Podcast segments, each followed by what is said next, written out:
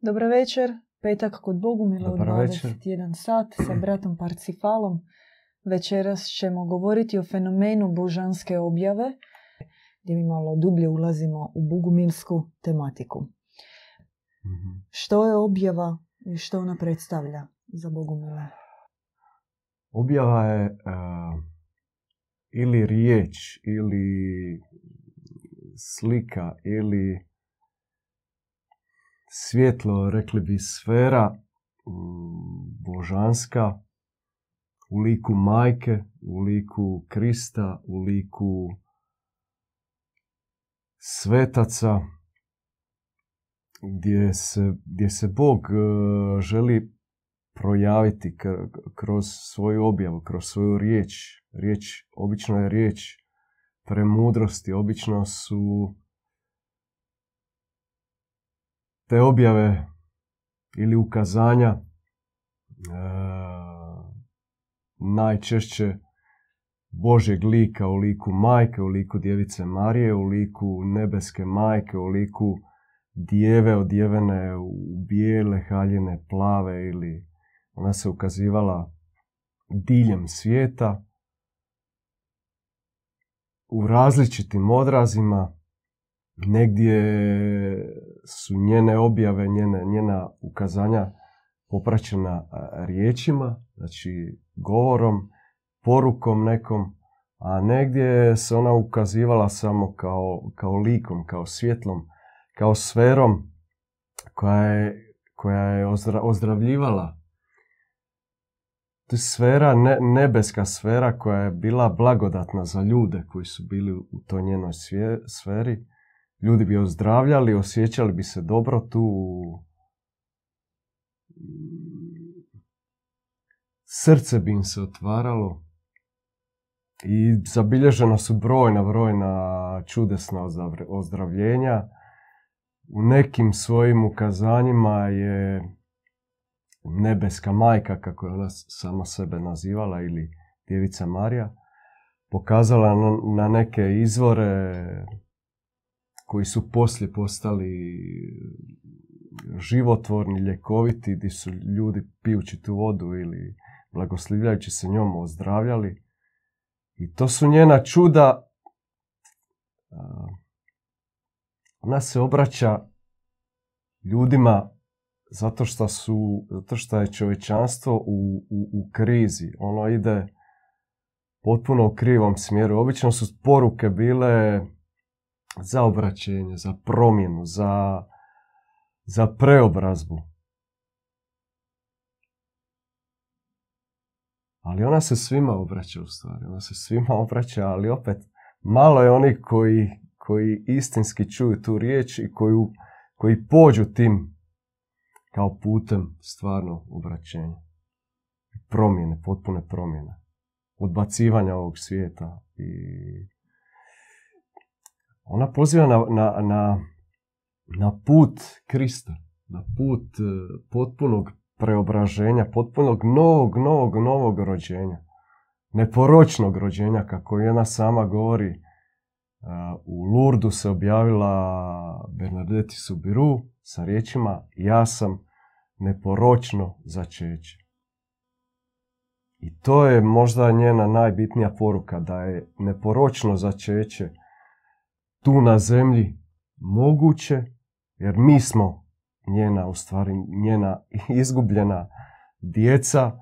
Nažalost, došli smo na ovaj svijet poročno rođeni, ali možemo se preobraziti i neporočno roditi od nje.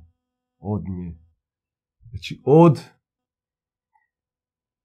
Boga, ali u licu, u u licu i u projavljivanju majke. Jer samo majka može, može roditi, samo majka rađa.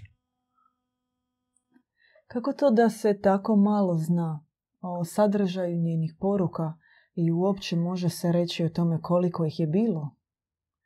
Bilo ih je nebrojeno. Čak u, u jednoj novijoj objavi otac Ivan je, mi smatramo njega nasljednikom ili neko ko se nadovezuje na sve te brojne, brojna ukazanja, brojne poruke, brojne objave Majke Bože, njemu se isto tako nebeska majka objavila i njemu govori, tu svjedočanstvo je bogospis, njemu se ukazuje svakodnevno ili nekim određenim razdobljima, na određenim mjestima i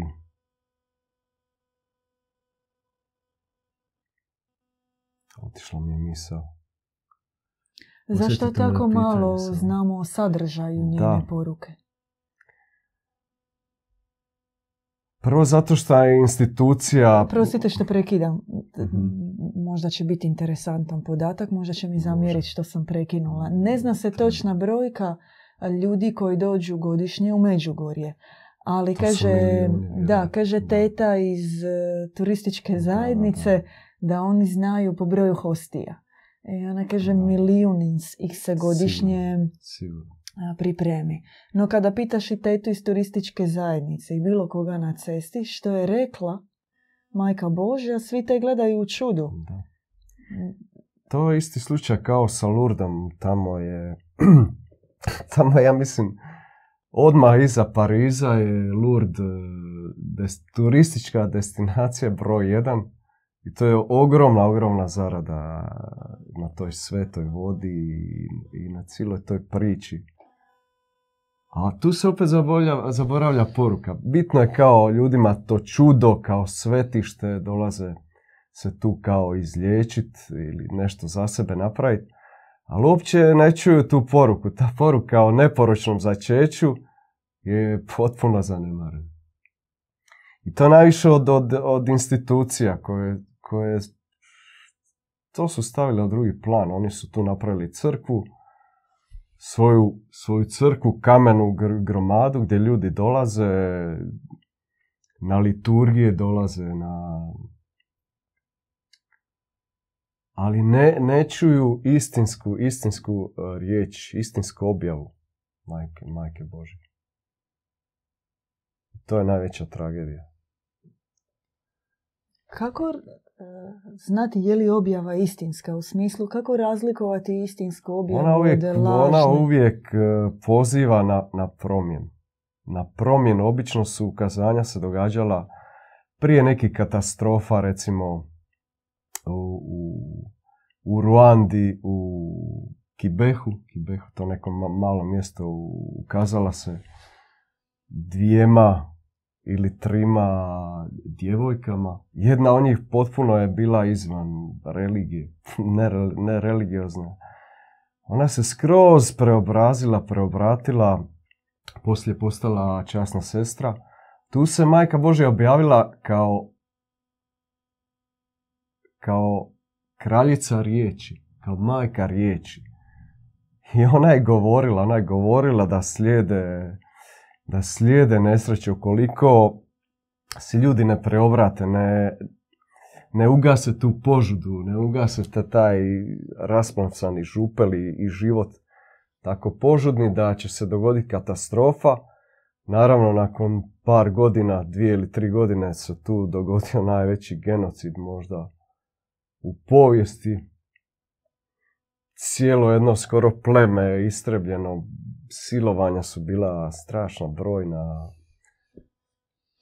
strahota se Da, masakrirana. Da. Masakrirana društva. Hututuci. Kako, uh, kako dolazi do odabira kome se ukazati? Je li, uh, je li su djeca većinom Us, ili su to možda samo primjeri najpoznatijih ukazanja? Na, kod najpoznatijih ukazanja, kao što je Međugorje, Fatima ili Garmandal, obično su bila djeca. To zbog njihovog, njihove čistoće, čistih srca. Njima se majka obraćala. Nije se obraćala svećenicima ili nek, nekim već koji ima punu glavu ne, nekakvih uh, racionalnosti i strahova i svega, nego djeci čistoj koja, koja su mogla primiti tu poruku. Ali onda se opet uvijek bi se umišala institucija i tu djecu šikanirala, ispitivala kao govorili bi im da, da su lagali, izmislili i tako dalje i tako dalje. Puno ih se kao seciralo, dovođeni su psihijatri i tako dalje, ali opet su se te objave i, i ta mjesta pokazala kao istinita. Čak ih je poslije institucija morala priznati ili je to bilo neoborivo je bilo. Iako to nije, nije bilo u nekim slučajima u njihovom interesu. Jer puno je bilo upozorenja uh, kod tih objava Majke Božje o svećenstvu koje je pokvareno, koje vodi, koje vodi ljude na krivi put. I, i, I, da se oni moraju pokajati. Najviše oni se moraju pokajati. I, i biti čisti, biti čisti pastiri, biti Boži a ne da služe instituciji, da služe sami sebi, novcu i tako dalje. Ili državi, da se povežu, povežu sa, sa državom i budu nekoj kao vlasti. E, je li biste mogli izdvojiti neke poruke iz božanske objave koje su danas aktualne za čovječanstvo koje se upućuju preko djeda mm Ivana? Uh, djedu Ivanu se Majka Božja ukazala nakon njenog, nakon njegovog lutanja i traženja, on je sreo majku Efrozinu, katakomnu, katakomnu granu uh, pravoslavne crkve, istinsku pravoslavnu crkvu. Tu se zaredio, postao kao svećenik. Našao je, našao je duhovnu majku u, u majci Efrozini koja je bila ispunjena duhom, koja je bila starica koja je samo molila, koja je imala dar duha svetoga, koja je znala kad vidi čovjeka, znala je koji su mu problemi, kako ih riješiti. I, i znala je otvarati srca ljudi.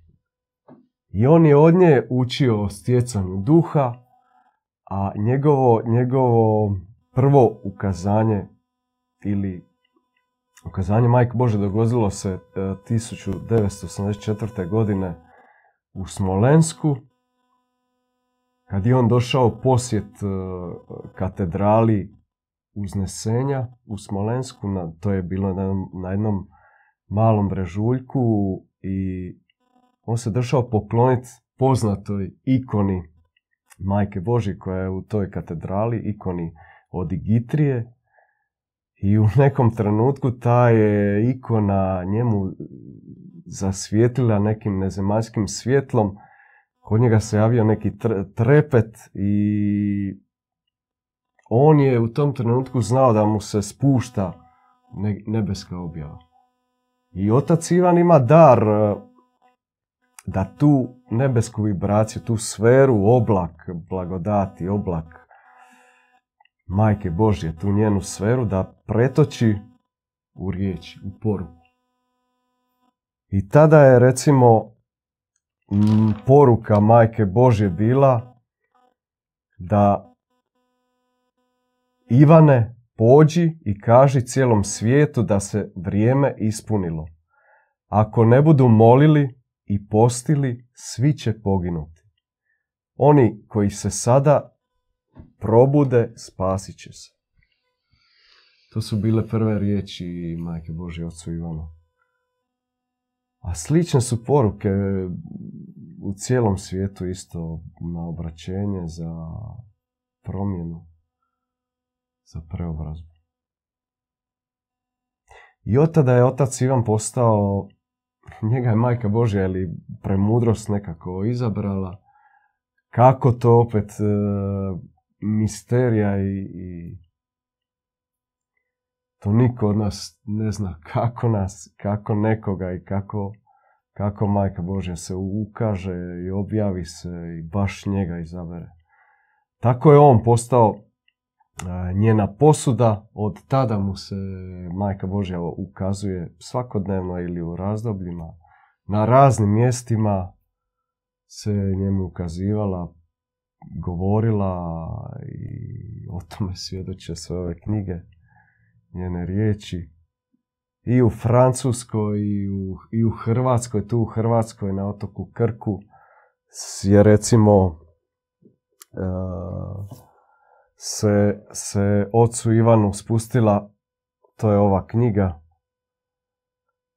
objava o, o dobrom Bogu, u stvari objava o, o tome da je Jahve iz starog zavjeta, starozavjetni Jahve, da je u stvari nije naš otac istinski, da je to prevarant, lažni Bog, demon, i ova knjiga recimo raskrinkava i Bibliju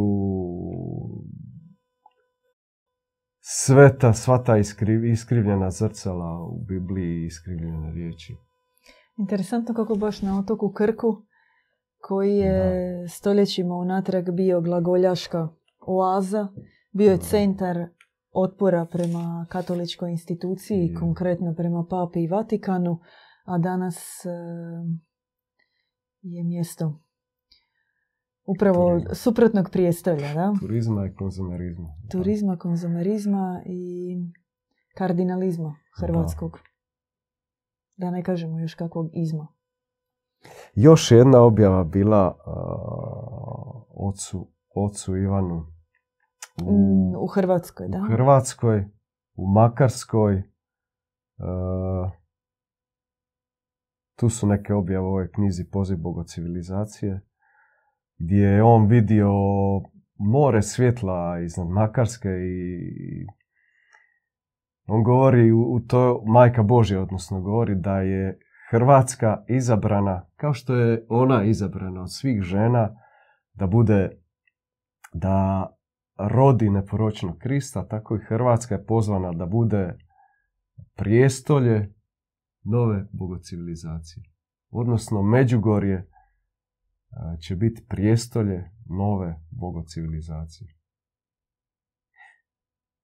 I te poruke o, o novoj bogocivilizaciji se, se, se stalno nekako ponavljaju kroz, kroz objave Majke Božje o o promjeni, o drugčijoj, drugčijoj civilizaciji, boljih ljudi i o njenom pozivu kako se mi sami moramo promijeniti, da, da mi sami možemo biti žitelji te bogo civilizacije. Ali samo ako se, ako se pobožimo ili podobrimo ili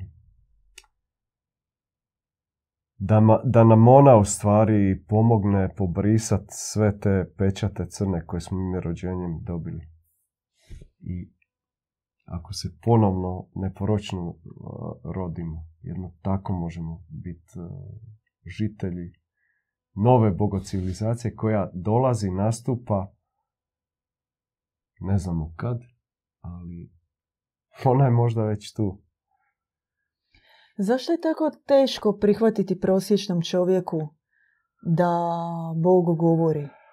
Da je danas moguće... I pogotovo kroz čovjeka da govori. To je teško da. čovjeku prihvatiti. Jer toliko je... Toliko je iskrivljenja bilo, toliko i dan danas je puno laži, puno iskrivljenja i teško čovjeku prihvatiti biti vidjeti u bližnjem dobrotu i vidjeti u bližnjem božansko je čovjeku teško jer mu je zamagljen pogled. Zamagljen mu je pogled, on ne vidi, ne vidi ni sebe adekvatno, a kamali još bližnjeg. Ali čak uopće taj, e, je li postoje neki objektivni razlozi tijekom povijesti e, zašto današnjem prosječnom čovjeku gotovo nemoguće prihvatiti to. čini se kao da to ulazi u, u područje neke zato što je, zato što je kliničke čovjek više racionalno, racionalno razmišlja, ne, ne razmišlja te objave, te poruke se mogu primiti samo, samo srcem, samo te poruke jesu božanska vibracija koja je spuštena i one se mogu i primiti tako da se ta vibracija osjeti, da ti osjetiš sam, svako od nas, tu vibraciju kao božansku objavu. Jedino tako je ti možeš primiti. Inače, ćeš to posmatrati onako racionalno kao uspoređivat ćeš, analizirat ćeš tu poruku, raštanjivat ćeš je onako, sumnjat ćeš i tako dalje. Na bogoslovnim fakultetima više se interesa pokazuje za proučavanje Aristotela, Tome Akvinskog, Augustina, da, nego li uopće poruka da. bogovidioca i sadržaja da, stotina ukazanja koji su bili... Poruke stižu stalno, stalno, stalno, ali i dalje se te stare knjige prašnjave se drže kao jedina istinska poruka. O sve što sad dolazi je kao nije to od Boga. Ne može biti od Boga, ali ne može čovjek kao projaviti u sebi Boga. Mene je iznenadio nedavno. Iako su i te mhm. knjige napisali ljudi, nije, nije ih Bog. Uh, nisu nastale čudom nekim abrakadabra i sad evo knjige. Neko je to napisao. Iznenadio me nedavno podatak o ukazanju nebeske majke George Washingtonu, prvom američkom predsjedniku. Podatak koji je dostupan zapravo svima, no ne, ne izdvaja se kao važan dio njegovog djelovanja, nastupa, uopće interesantnog podatka oko njegove mhm. ličnosti. Čovjek s kojim je utemeljena američka država, američka država na kojeg se Amerikanci pozivaju i smatraju ga temeljcem ocem nacije. Ocem nacije, da. A primio vrlo značajne poruke za budućnost Amerike, društva. No, zato sam bila pitala, čini se da postoji kolektivna, globalna, ako ne možemo reći svemirska zabrana. Postoji. Postoji zato što, reli, zato što institucija je sebe postavila kao, e, kao mjerodavna kao autoritet, kao nebeski autoritet. Znači mali čovjek, neki obični, malo dijete kojemu se objavi tako majka Božja, njemu se naravno neće vjerovati. Onda sama institucija uh, Zapravo to nije u interesu institucije, nikako nije u interesu. Zašto? Onda oni nemaju svoju funkciju, kako, šta će, zašto bi oni uopće postojali. Ako čovjek može sam primiti objavu s neba, čemu institucija? I zato je tolika bitka, zato je toliko, toliki udar na, na objave, na ukazanja, na, na vidioce, isto tako.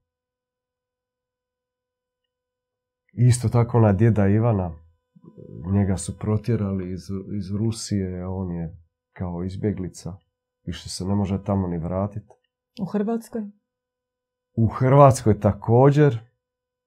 U početku je bio dobro primljen, tu je postojao neki marijanski pokret jedno vrijeme i taj pokret, se ne znam kako se, kako se zvao taj...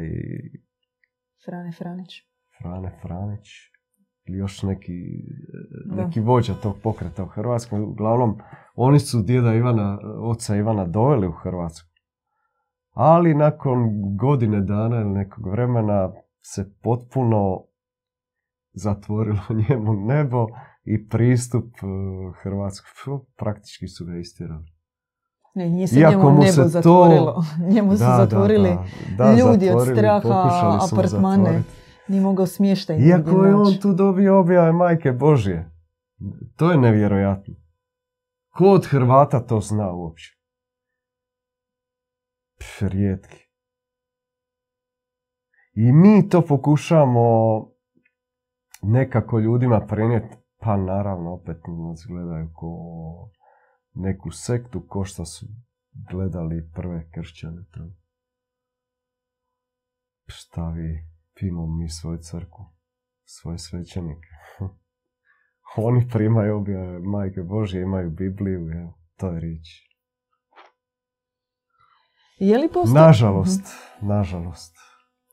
Je li postoje neke teme o kojima majka, na koje se vraća, ajmo reći, smatra ih primarnima, više o njima govori?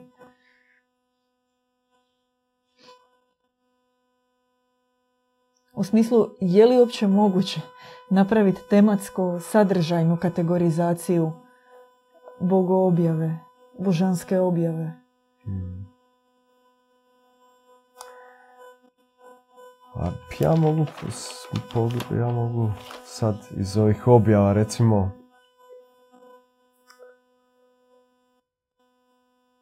uh, obično su upozorenja bila. Stalno upozorenja o katastrofama, o nevoljama. Recimo u Garabandalu je bilo upozorenje da, da će biti nekakvi znakovi koji će svi vidjeti. Svi vidjeti. Da to se tek treba dogoditi. Da će biti tri dana mraka. To su neke apokaliptičke u stvari objave koje su na neki način strašne za čut. Ljudi možda i ne žele to čut. Radije bi živjeli ovako kako žive i bez promjene. A u ovom periodu, prema djedu Ivanu?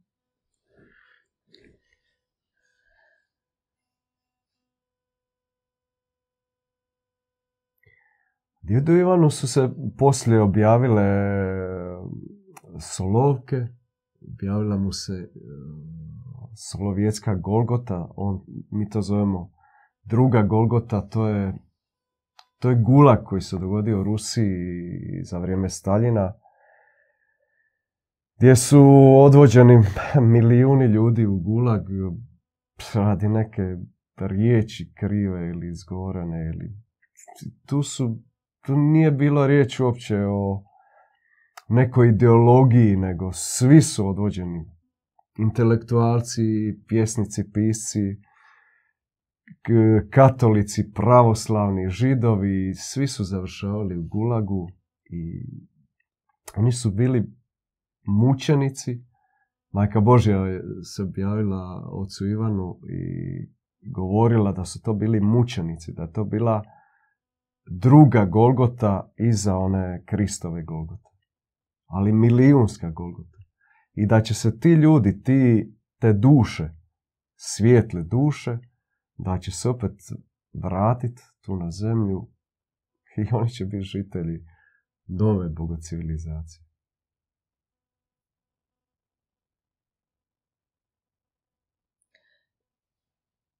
Čini se kao da ima svojevrsnu ulogu u svemu tome djed Ivan da proslavlja.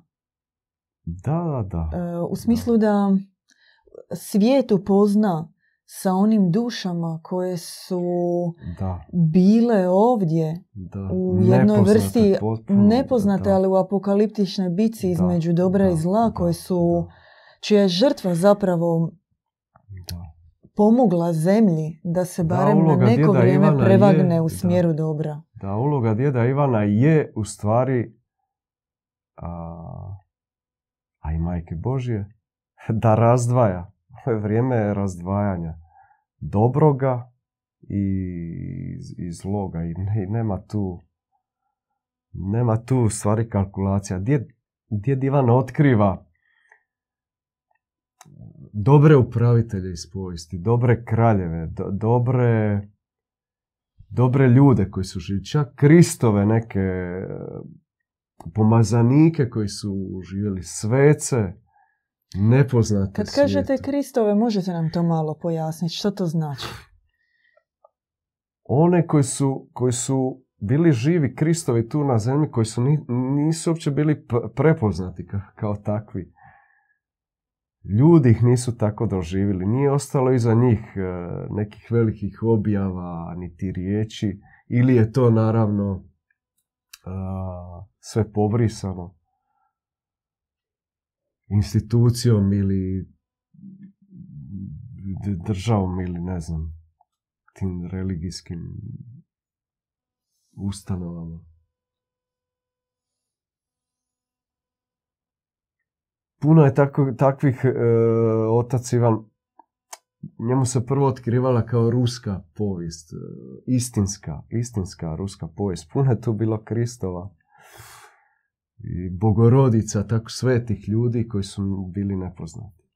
A zapravo progonstvom iz Rusije se otvorila nova... Otvorila se svjetska, ta svjetska riznica, riznica, zapravo je, da, i riznica, a i, a i dobri, dobri ljudi, dobre duše koji su bili tu na zemlji. I koji nisu stvari ni otišli sa zemlje, koji su na neki način tu i dalje.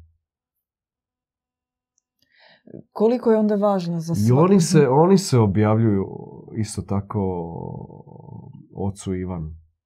Recimo njemu se objavilo, objavili su mu se Katari. 2008. ako se ne varam, ne znam, možete me ispraviti.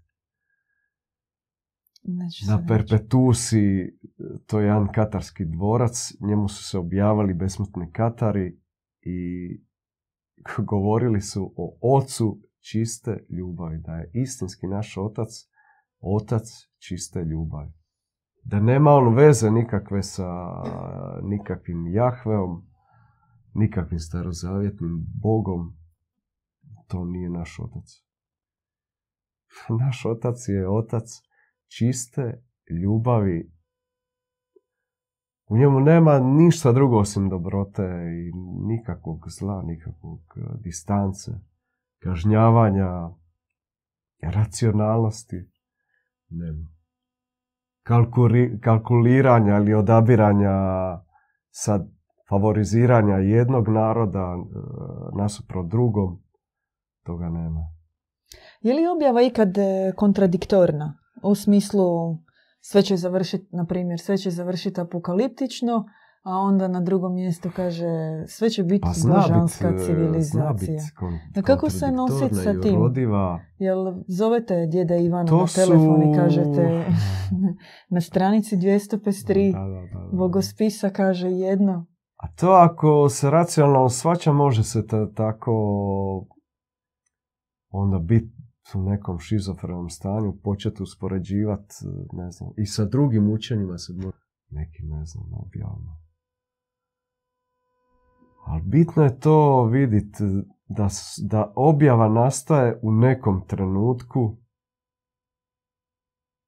i onaj ko želi čut, on će čut. Ko ne želi čut, neće čut.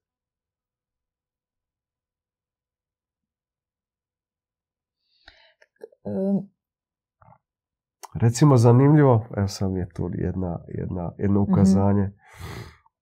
Recimo, majka Božja se ukazala u, predgrađu Kaira u Zajtunu 68. do 70. Mhm. To je, ona se ukazivala kroz dvije godine svako tjedan dana, čak po dva puta tjedno, je na jednom prozoru Kopske crkve ona se ukazivala, svjetlila je, smiješila se, nije ništa ona govorila, ali stotine tisuća ljudi su, su nju vidjele, osjetile su tu sferu u njemu. I ozdravljenja su se tu događala i sve. To je opet bilo za nekoga. Neko je, neko je to primijetio, neko je prošao pored, možda nije ništa. A bilo je očevidaca koji su prošli i nisu ništa vidjeli? Vjerojatno da, vjerojatno da. Ja se ne mogu znati. čak je predsjednik Nasser bio svjedok tadašnji predsjednik Egipatski. Ozarilo ga, da. Ozarilo ga, da. Koment. Isto u 20. stoljeću u španjolskom gradiću Eskiogi u Baski. Da, to je jedno... 30. godina. To je jedno potpuno 30-40 tisuća ljudi je svjedočilo ukazanju. No opet o tom 250 brojka. Da, 250 ljudi od 8 do 88 su to bili ljudi. To su bile 30. godine, niko nije vjerovao, naravno, odmah je crkva dovela svojih 20 nekih psihijatara, inkvizitora. Napravili su posebnu ustanovu za njih, neku kao ludnicu, gdje su ih e, mučili, tako zna kakve su tada bile te metode psih, psihološke i psihijatrijske. Su bila najgora mučenja, vjerojatno nekim ele, elektrošokovima, ko znači već. Ali ljudi su ostajali vjerni a, onome što su vidjeli, porukama. Jedan od tih inkvizitora ili par ih se e, obratilo kad je vidjelo da, da da su vidioci ostaju, ostaju vjerni njoj. I oni sami su se obratili, jedan od njih je napisao jednu knjigu od 800 stranica, njenih op. Tu se objavio, objavljivao i Krist i Majka Božja i puno je njenih poruka bilo tu. Ta knjiga je poslije tog fra, ne znam sad točno ime, kako se zvao, je bila naravno zabranjena, stavljena u neku prašnjavu tamo arhivu katoličku, da bi sad nekako došla do oca Ivana i, i on je to opet uh, otvorio, iznio na, na svjetlo. Objavio opet svijetu, sad opet ko će to čut? To je opet pitanje.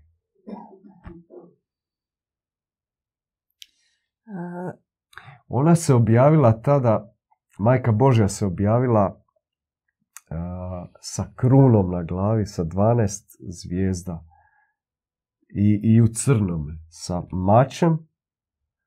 I zašto su ona tako objavili? U crnom. Kad su nju pitali ti vidioci, Majko Božja, zašto se tako u crnom objavljuješ s mačem? Ona je rekla, pa zato što me ljudi su odbacili, šta me ne prepoznaju, šta, šta su me zaboravili, ostavili i tek kad me prihvate kao svoju istinsku majku, vladaricu zemlje, istinsku, ja ću se pojaviti u, u bijeloj haljini, u svjetlu i naravno bez mača.